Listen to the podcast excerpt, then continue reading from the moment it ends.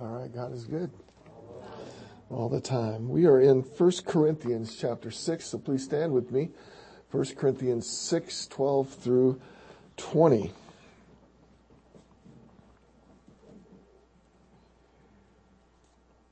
All things are lawful for me, but not all things are profitable. All things are lawful for me, but I will not be mastered by anything. Food is for the stomach, stomach for food, but God will do away with both of them. Yet, the body's not for immorality, but for the Lord. And the Lord is for the body. Now God has not only raised the Lord, but has also raised us up through his power. Don't you know that your bodies are members of Christ? Shall I then take away the members of Christ and make them members of a prostitute? May it never be. Or do you not know that the one who joins himself to a prostitute is one body with her? For he says, the two shall become one flesh. But the one who joins himself to the Lord is one spirit with him. Flee immorality. Every other sin that a man commits is outside the body, but the immoral man sins against his own body. Don't you know that your body is a temple of the Holy Spirit who is in you, whom you have from God, and that you're not your own? For you've been bought with a price. Therefore, glorify God in your body. Let's look to the Lord. Father, we come to this passage and it is a grave passage. It is, it is very, very serious passage, one we must look to and must take to heart and, and mind and understand what holiness is and who the Holy One is and why we cannot play in the world's pit. We have to cling to Christ and bring glory to Him in our life, in our hearts, in our minds, and in our bodies. So work in us, give us wisdom, help us grasp the text, help us understand how to live it out, help us bring glory to God. For we pray in the only name that saves, the name of Jesus. Amen. You may be seated. In the beginning, God took some time to teach Adam certain things. And we read that passage, and that was an important passage to read.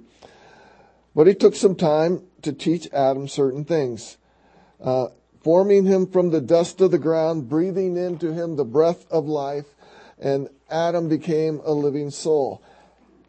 So he's alive, he's alert, he's watching, and then God planted a garden in Eden. And Adam saw him plant the garden. God is teaching him. He placed Adam in, in Eden, and Adam saw every living plant that God placed there for him to appreciate. And then it says that God commented to his triune self. Okay, he's having an intertrinitarian conversation. It's not good for man to be alone. It's not good.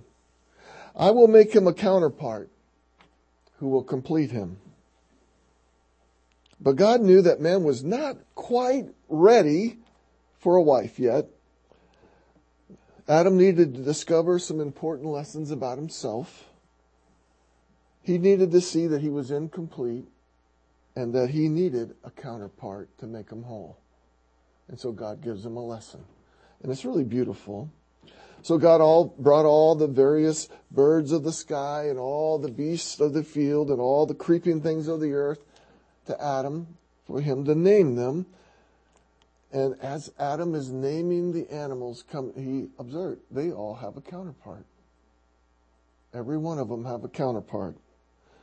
There's a male and female in every bird species and every land species and every one. But Adam did not have a counterpart and he was not complete. He had to learn that lesson. He had no partner to make him whole. And then God did something that he had not done with any of the animals. They had all come from the dust. Adam was unique in coming from the dust and God breathing in him his breath, the breath of life. That was unique. But Eve was not taken from the dust. Eve was taken from Adam. There would be a biological unity with his wife that was deeper and stronger and more intricate and more beautiful than any other earthly relationship ever between man and wife, man and woman. More intricate than any other relationship.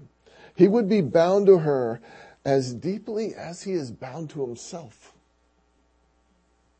That was by design. God designed it.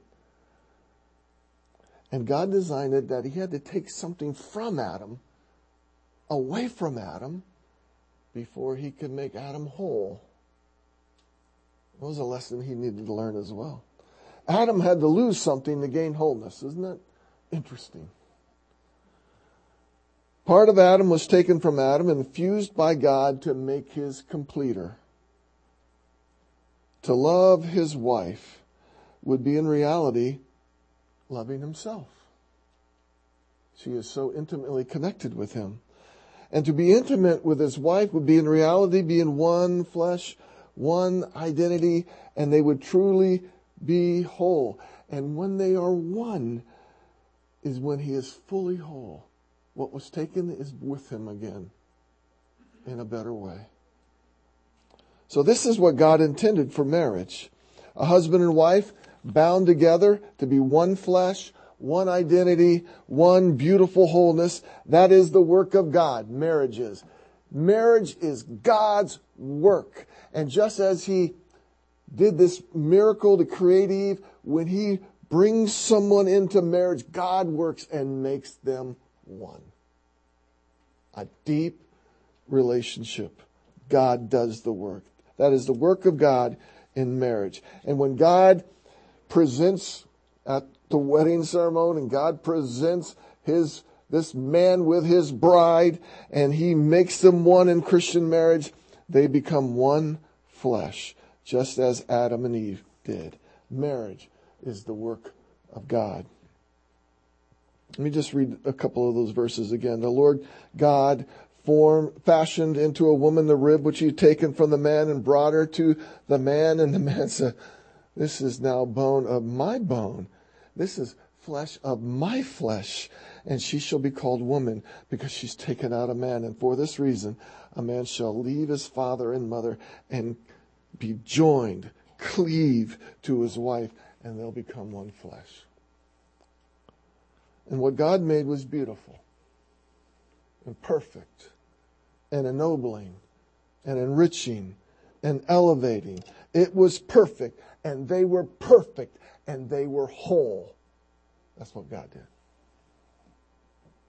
And if you don't understand how beautiful and elevating God intended marriage to be, to be between a man and a woman, how, what it was designed, if you don't understand that, you'll never really grasp how perverse and how evil and how shameful and how degrading and how destructive immorality is. There are many today, even within the realm of Christendom, who will defend immoral relations outside the realm of marriage between a man and a woman. I ran across many liberal chaplains in the Air Force who would defend all sorts of immoral behavior with the caveat, as long as people love each other, it's okay. But what I say is that immorality proves this, that it's not love. That it's lust that is taking, that is stealing, that is using, that is devouring, that is corrupting, that is destroying. At Corinth, the prostitute capital of the ancient world, Corinth, there was very little shame in society about immorality. There's very little shame in our society today about immorality. The temple of Aphrodite was so rich it owned a thousand temple slaves. Okay, those are costly, and they were dedicated by both men and women to these were given to the the uh, temple to be their slaves, dedicated, and these are temple prostitutes. That's what they were. The city was crowded with people, and the city of Corinth grew rich on prostitution. The money came in. The sea captains, the visiting merchants, and the wealthy squandered their money freely at the temple brothels. Those who lived in Corinth had no qualms about the practice of prostitution. It was a major foundation of Corinth's wealth. It brought money into the city. And the Christians had broken with practices like that when they came to Christ, but some were finding their way drawn back into that behavior and they were justifying it. They were justifying their behavior. And the church was tolerating it. And now Paul confronts it. That's what this chapter is. He confronts it. No, first of all, the Corinthian rationale defending immorality. The Corinthian rationale, Corinthian Christians' rationale defending immorality. And it's the misuse of liberty and the bodily appetites. They misuse both these ideas. It's apparent that the delegation from the household of Chloe related to Paul a lot of information about what was going on at Corinth. That there were people within the church of Corinth defending the practice of immorality, uh, defending the practice of visiting the temple of Aphrodite, defending the practice of indulging in gross sins of the flesh. And they apparently shared with Paul the mottos that they were using to defend this. Uh, and so note first the, the misconstruing not being under the law. That was one of their mottos. All things are lawful for me. That's the motto. All things are lawful for me. All things are lawful for me. Paul says, but not all things are profitable, beneficial, helpful. All things are lawful for me. Paul says, but I will not be mastered by any. So the first motto was shot, was, was thrown at Paul himself, really. All things are lawful. Because they remember Paul teaching that the Christian is not under the law. He's under grace. Paul had taught them, no doubt, that by the works of the law shall no flesh be justified. Paul had taught that, no doubt he had taught that, that they were free from the law. So they come up with this motto, all things are lawful. And what they meant was, I can do anything I want. Anything.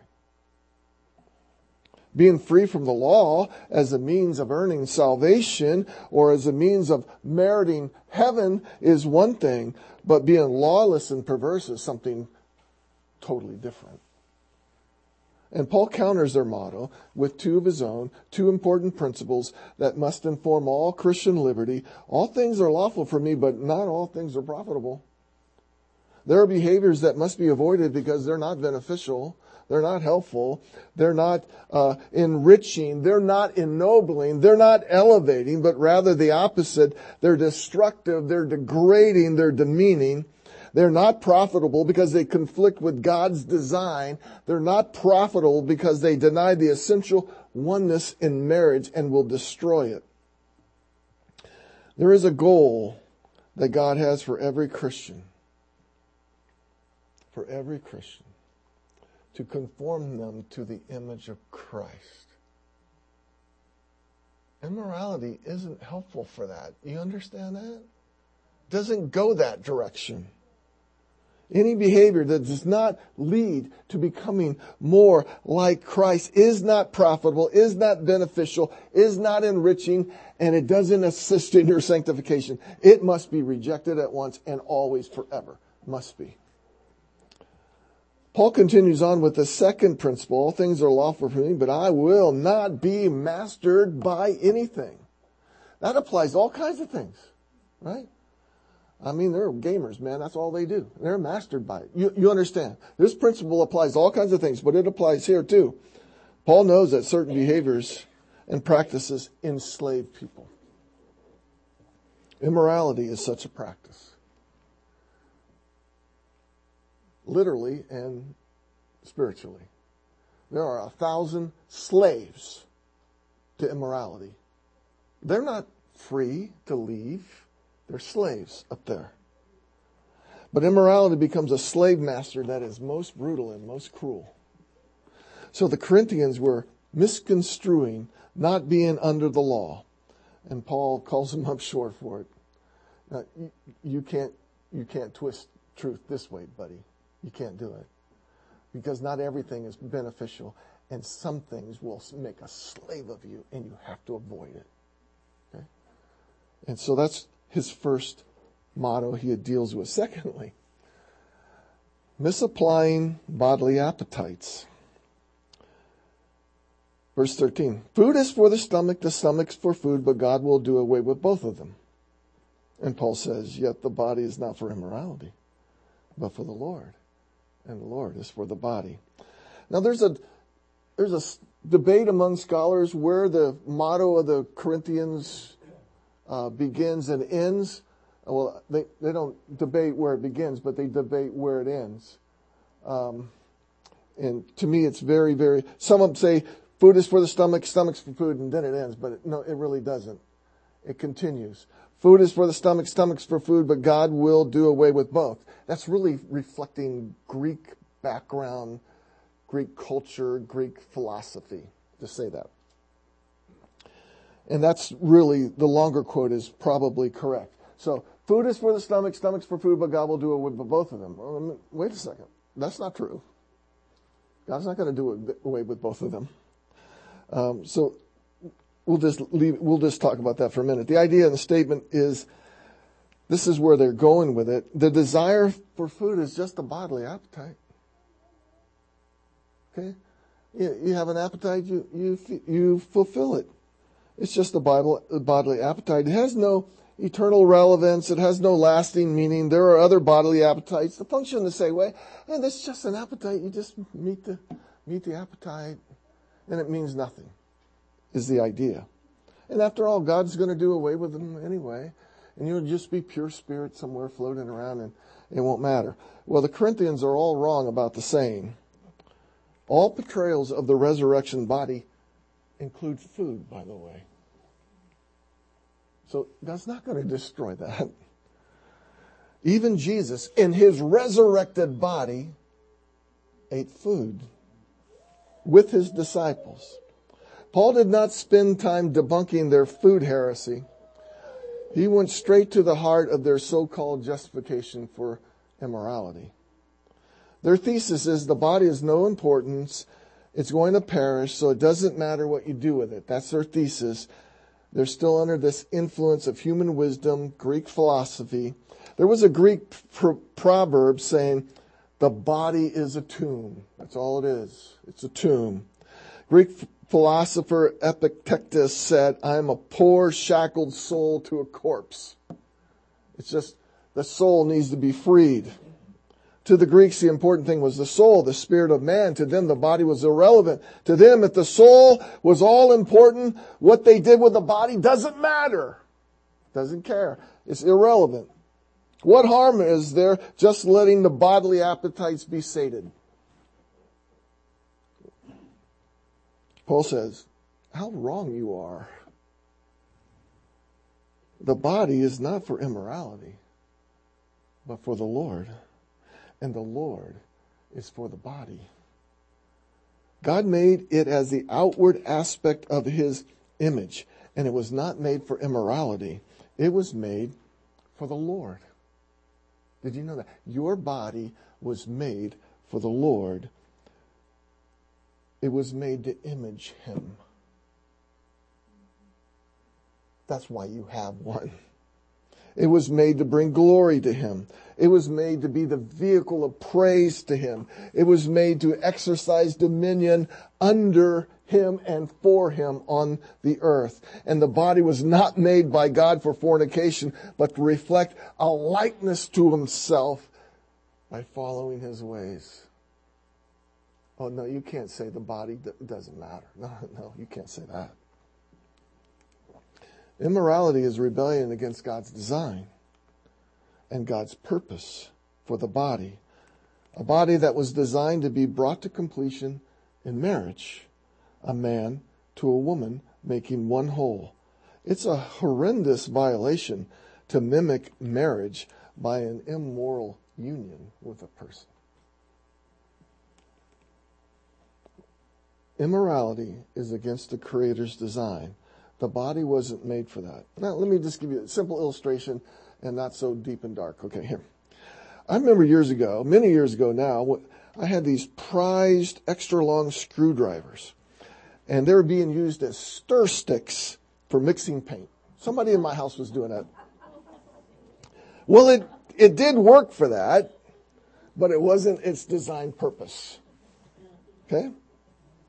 That's not what it's designed. The paint gums up the ends. It gets paint all over the handle. They begin to look terrible, and sooner or later you're going to discard them, right? God made the body to be for His glory, not for any other purpose. For His glory, not to be employed for some low purpose. Not at all. The Corinthian rationale of defending immorality by misuse of liberty and misuse of this bodily appetite argument is utterly undone and refuted by Paul. Note secondly,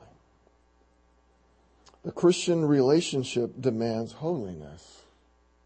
Immorality is incompatible with union with Christ. I think everybody would agree with that. But it's true. Not only was the Corinthian rationale utterly wrong and worldly and against God's design for their bodies, it's utterly wrong and incompatible with being in the body of Christ. Christians are in union with the Holy One of God, the very one who went to the cross to save them. You're in union with. And there's a number of observations we'll make. No, first, the glorious reality of being members of Christ's body. Now, God has not only raised the Lord, but also raised us up through his power. Don't you know that your bodies are members of Christ? Don't you know your bodies, your physical bodies in which your soul dwells, are members of Christ's body through his resurrection and ascension into heaven? The head is in heaven and you're part of his body, and your body is a part of that body. Christ is the head. We're members, parts of his body. We're in union with the head. Jesus Christ. We are his arms and his legs and his mouth and his feet and his hands on the earth. We are a part of his body. Your body's in union with him. And nothing you do with your body is solely your own. Nothing you do with your body only affects you. That's not true. It affects the body of Christ. Also, your physical body, because it's in union with Jesus Christ as the head, you come under his care. Your body, yourself, comes under his direct leadership, his direct authority. It is gracious reality that we are members of Christ's body. Thus, because he's the head, like the head cares for the rest of the body, the brain makes sure the body's needs are met. He cares for us. He provides for us. He nourishes us. He cherishes us and He has the right to direct our lives for His purposes. He's the head of the body. That's secondly. The grievous reality of being joined to the body of a prostitute by immorality. Shall I then take away the members of Christ and make them members of a prostitute? May it never be. Or do you not know that the one who joins himself to a prostitute is one body with her? For he says the two shall become one flesh. The Corinthian Christians, by actually practicing such a vile union with temple prostitutes, they're polluting the members of the body of Christ themselves, and they're defiling those who belong to Christ in the body. And they had no right to, to do such thing. Christian, you're in union with Christ. You must not forget that. You're in union with Christ. And then if you're in union with Christ, you become in union with a prostitute or any other defiled person outside the design, God's design for marriage. What an awful thing that is. Christians, Paul says, would you defile by your actions what Christ has cleansed at great cost? Shall I then take the members of Christ and make them members of a prostitute? May it never be, he says. Such behavior mocks the beauty and the loveliness of God's institution of marriage. It belittles a union of holiness and companionship and chooses the lie of merely fulfilling a bodily appetite. That's a lie. Note thirdly, the gross reality of portraying Christ in connection with immorality. You're in the body of Christ. You're connected to Him. Verse 17, but the one who joins himself to the Lord is one spirit with Him.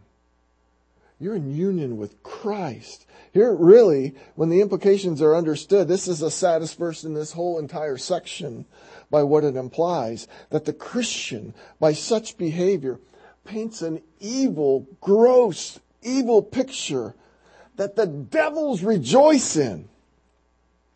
It's something born of hell and blasphemous when a Christian who's in union with Jesus Christ willingly joins himself with some evil, vile person by his own decision.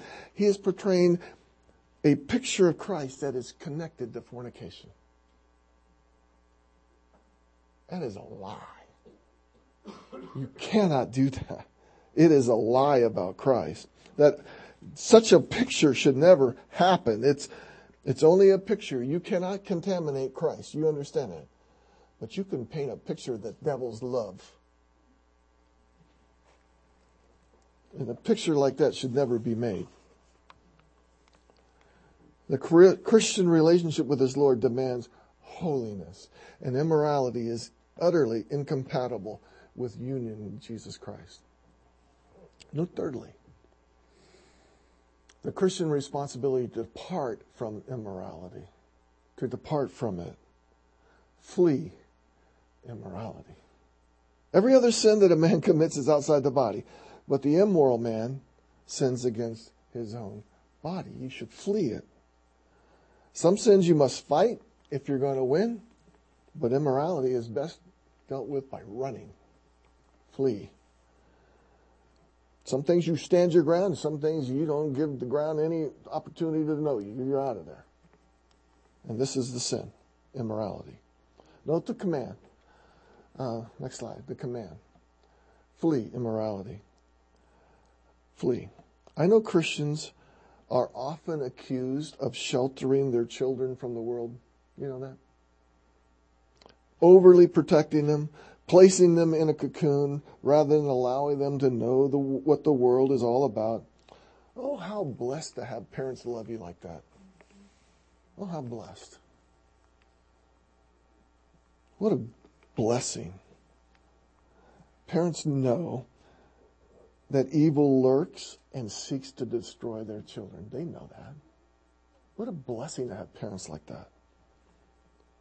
The evil lurks on their phones. The evil lurks on their televisions. The evil lurks in their public schools, in their school board meetings, in their libraries, in their textbooks, and in their teachers. And everywhere else. Paul says not only do children, but adults flee immorality. Flee. This is a present active imperative from Fugo. Now, What's the meaning of fuga? Get out of Dodge is what it means. Run. Seek safety by flight. Run and do not look back. Do not be Lot's wife when you look back. Escape to save your life. Flee fornication, whatever it takes to get away from it. Break a relationship, quit the job, move from your location, go to a safer place, chuck your phone, seek safety by flight transfer to a different school, a different work location, whatever it takes. Whatever it takes. Flee. That is a command. It has to be obeyed. And if you don't, it sets yourself up for a fall. And a fall will destroy your family, defame your God, decimate yourself, and delight the demons. The Christian responsibility to depart from immorality. The command, second is the caution. And we want to just pay a little attention here. There's, we could go for hours in what the scholars say this means, but the caution is immorality contaminates deeper than other sins. Every other sin that a man commits is outside the body, but the immoral man sins against his own body. The sexual act outside the bonds of marriage has a deeper dye than other sins. For instance, take the sin of gossip. A person may speak some gossip, an innuendo, misrepresent a person or a friend, and forget all about it, and it'll never once come back to his mind that ever again in his whole life unless someone brings it up to him. Right? But a man who violates his wedding vows to an act of fornication has damaged himself far more deeply. He has sinned against his own body, making his body an instrument of evil and pollution. That's what he's done. It has undone him and damaged him deeply. Can he be forgiven and cleansed? Yes. But there's scars left. There's also another way to see this damage. In marriage, the man has become one with his wife through the glorious wedded union. They are one flesh, one whole body. Ephesians 5 commands the husband to love his wife as his own body. Let me just read a few verses. Husbands, love your wife, just as Christ loved the church and gave himself up for her so that he might sanctify her having cleansed her by the washing of water with the word, that he might present to himself the church in all of her glory, having no spot or wrinkle or any such thing, but that she should be holy and blameless. So husbands ought also to love their own wives as their own bodies. He who loves his wife loves himself. So this sinning against your own body is also a horrible sin against your spouse, a rejection of your oneness, a pollution of your union, a defiling what was once holy before the Lord. So Paul says, flee immorality. Flee it. Cling to your bride. Never let her go. Never endanger union. Never defile your love for her. The immoral man sins against his own body. Note fourth, the Christian reality of being God's temple dictates holiness. The point of a temple is to bring acceptable sacrifices that God approves of, that are holy, and that He will be worshiped and exalted. In fact, the temple in Jerusalem had rigid rules about the kind of animals that were permitted to be sacrificed and how they must be sacrificed to prevent contamination or defilement or uncleanness. Holiness was the first consideration of approaching a holy God. A Christian, that is his body, is a holy temple of the Lord. His body. A body in which the Holy Spirit resides. Don't you know that your body is the temple of the Holy Spirit who is in you, whom you have from God. If you're a Christian, this body is God's temple.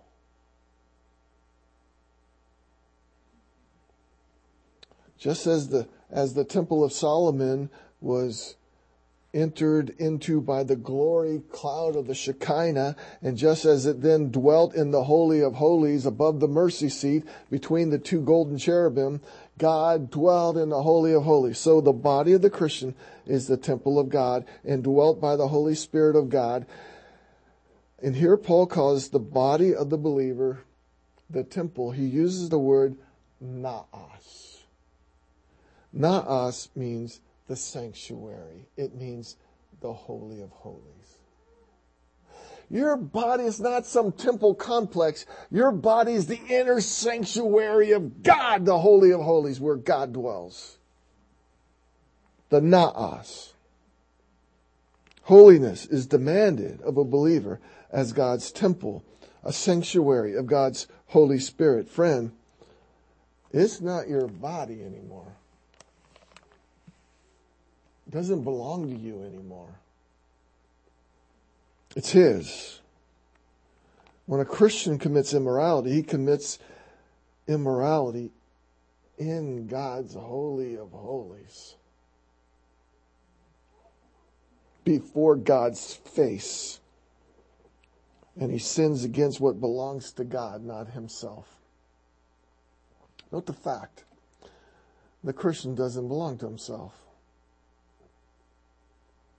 Don't you know your body is temple of the Holy Spirit, whom you have from God, and that you are not your own? You don't belong to you. What, I mean, you could ask a lot of, this, this statement, you don't belong to you. Your body doesn't belong to you. What right do you have to determine what your body will do? Only God has that right. It belongs to Him. You're not sovereign over the rights of your body. God is. The body of the believer belongs to Him. You don't, you don't have the right to tell God how many kids you're going to have. Did you know that? I, I don't know if you knew that. You don't have the right to tell God you're not going to have any kids. Your body belongs to Him. You can say, I'm going to have 14 kids. It's not yours to choose that. I'm not going to have it's any kids at all. It's not yours to choose that. You don't have that right. God does. There are a lot of things a Christian should relook at because the body belongs to the Lord. He should look at his spare time and his hobbies, his friendship, his priorities. Why? Because he doesn't belong to himself. He belongs to the Lord. That's the fact. Note, secondly, the price. The price. You have been bought with a price. Unless you can pay the price that was paid for you, you don't, you, you don't own yourself. God's claim of your body is exceedingly serious. Did you know that? He paid for it. Not only did he make it, but even he paid for it. You've been bought with a price, exceeding great price.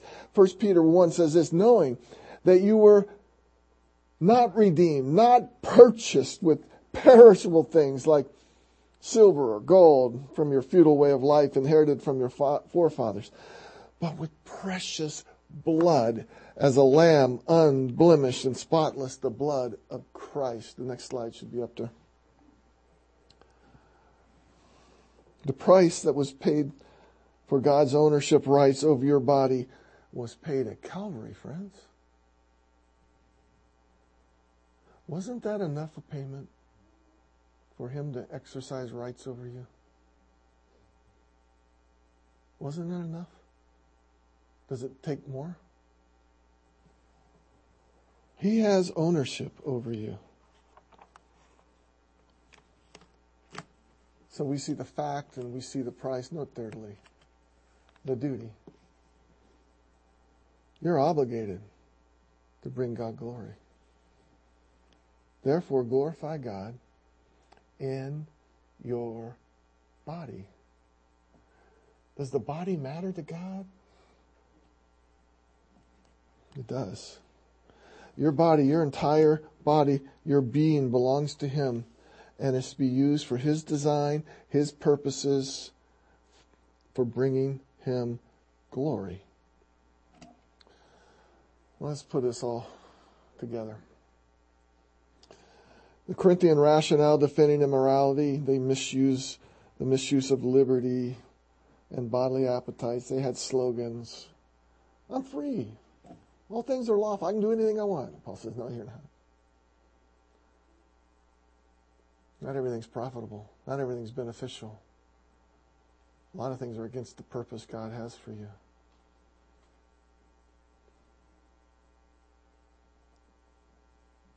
You're more, you're more than just an appetite. Your body is, it belongs to the Lord too. It's His. And the Christian relationship demands holiness. Immorality is incompatible in being with union with Christ. You're in union with the Holy One, with Jesus Christ, with the one who died for you, with the one who shed blood for you. You're in union with Him, the one who knew no sin and took all your sin on Himself, and you're going to embrace sin in union with Him? It's not appropriate. The Christian responsibility is to flee, to run, depart. And the Christian reality of being God's temple dictates holiness. Your body is a naos, an inner sanctum, a holy of holies. God made intimate union to be celebrated and enjoyed in the holy institution of marriage.